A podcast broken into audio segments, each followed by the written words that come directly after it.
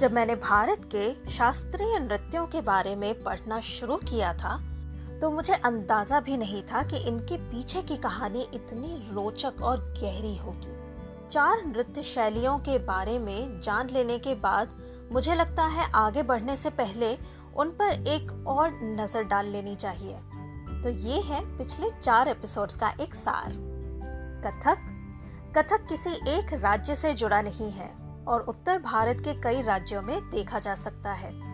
कथक शब्द में छुपा है शब्द कथा, और इसका जन्म कहानी सुनाने की कला से जुड़ा है। इसी कला को और प्रभावशाली बनाने के लिए विभिन्न भाव भंगिमाओं का इस्तेमाल किया जाने लगा, और धीरे धीरे इसमें ताल, संगीत और नृत्य जुड़ गया। इसकी जड़ें रासलीला में पाई जाती हैं, जहाँ कृष्ण लीला और भगवत पुराण के अध्यायों का नृत्य नाटिका के रूप में मंचन किया जाता है। भक्ति से जुड़ी इस कला का अपना इतिहास है।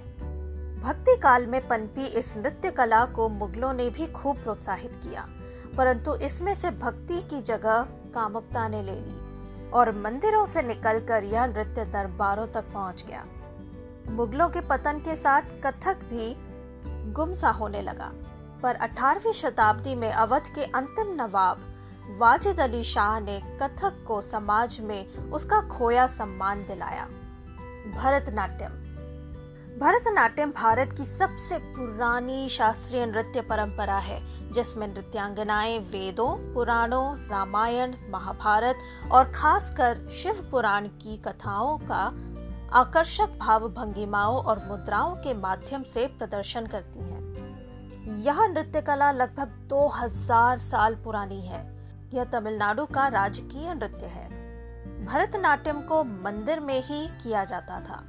कई पौराणिक मंदिरों में बनी प्रतिमाएँ भरतनाट्यम के मुद्राओं से मिलती हैं, जैसे सातवीं शताब्दी में बनी बादामी के गुफा मंदिरों में मिली नटराज की मूर्ति। बीसवीं शताब्दी में यह नृत्य मंदिरों से निकलकर भारत के अन्य राज्यों और साथ ही साथ विदेशों तक भी पहुँच गया। स्वतंत्रता के उपरांत इस नृत्य को खूब ख्याति मिली। भरतनाट्यम को भारत के बैले के रूप में भी जाना जाता है। भारत के बाहर यह नृत्य कला अमेरिका यूरोप कनाडा, खाड़ी देशों बांग्लादेश और सिंगापुर में भी सिखाई जाती है। विदेशों में रह रहे भारतीयों के लिए भरतनाट्यम और अन्य शास्त्रीय नृत्य कलाएँ अपनी संस्कृति से जुड़े रहने का एक ज़रिया है और आपसी मेल मिलाप का बहाना भी। कथकली। कथकली है केरल राज्य की एक प्राचीनतम नृत्य कला, जिसे इसकी भव्य वेशभूषा और अद्भुत श्रृंगार के लिए जाना जाता है। कथकली का अर्थ है कथा का नाट्य रूपांतरण। कथ का अर्थ है कहानी और कली का मतलब है प्रदर्शन। कथकली का जन्म सत्रहवीं शताब्दी की शुरुआत में हुआ था। कथकली केवल पुरुषों द्वारा ही किया जाता था और स्त्रियों के पात्रों की प्रस्तुति भी पुरुष ही करते थे। वर्तमान समय में स्त्रियों को भी इस नृत्य कला से जोड़ लिया गया है। यह नृत्य अच्छाई और बुराई के बीच युगों युगों से चल रही लड़ाई का प्रतीक है। कथकली में रामायण, महाभारत व अन्य पुराणों से जुड़ी कथाओं का नाट्य मंचन किया जाता है। हर कलाकार का चेहरा उसके पात्र के निश्चित रंग से रंग दिया जाता है।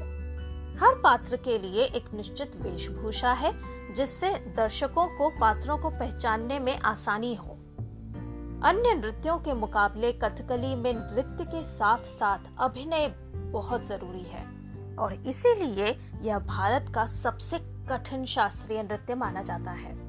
अब बात करते हैं मोहिनी अट्टम की, जो है केरल राज्य का एक और शास्त्रीय नृत्य, जो अभी भी काफ़ी लोकप्रिय है। मोहिनी अट्टम को इसका नाम पुराणों में वर्णित भगवान विष्णु के मोहिनी अवतार से मिला है। मोहिनी अट्टम, यानी मोहिनी का नृत्य। मोहिनी का शाब्दिक अर्थ है मन को मोह लेने वाली। और अट्टम का अर्थ है नृत्य।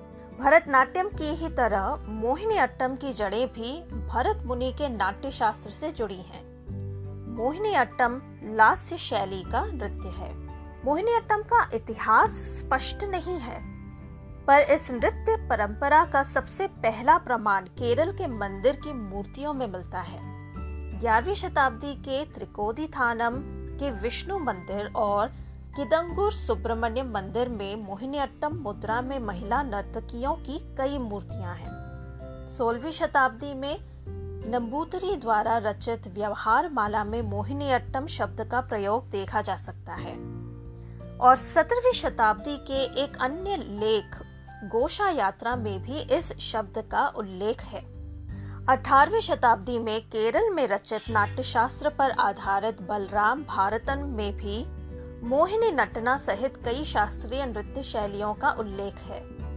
इस शास्त्रीय नृत्य को व्यवस्थित करने में राजा स्वाति थिरुनल रमा वर्मा का बहुत बड़ा हाथ है, जो खुद एक कवि और संगीतकार थे। 19वीं शताब्दी की शुरुआत में ब्रिटिश साम्राज्य के अधीन सभी भारतीय शास्त्रीय नृत्यों पर रोक लगा दी गई थी।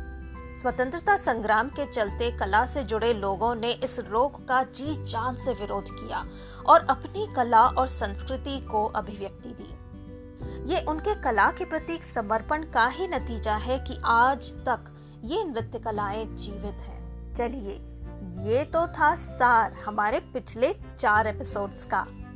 अब हम आगे बढ़ सकते हैं। अगले एपिसोड में मैं, आशा, आपसे फिर मिलूँगी बची हुई चार नृत्य कलाओं में से एक के इतिहास के साथ। तब तक के लिए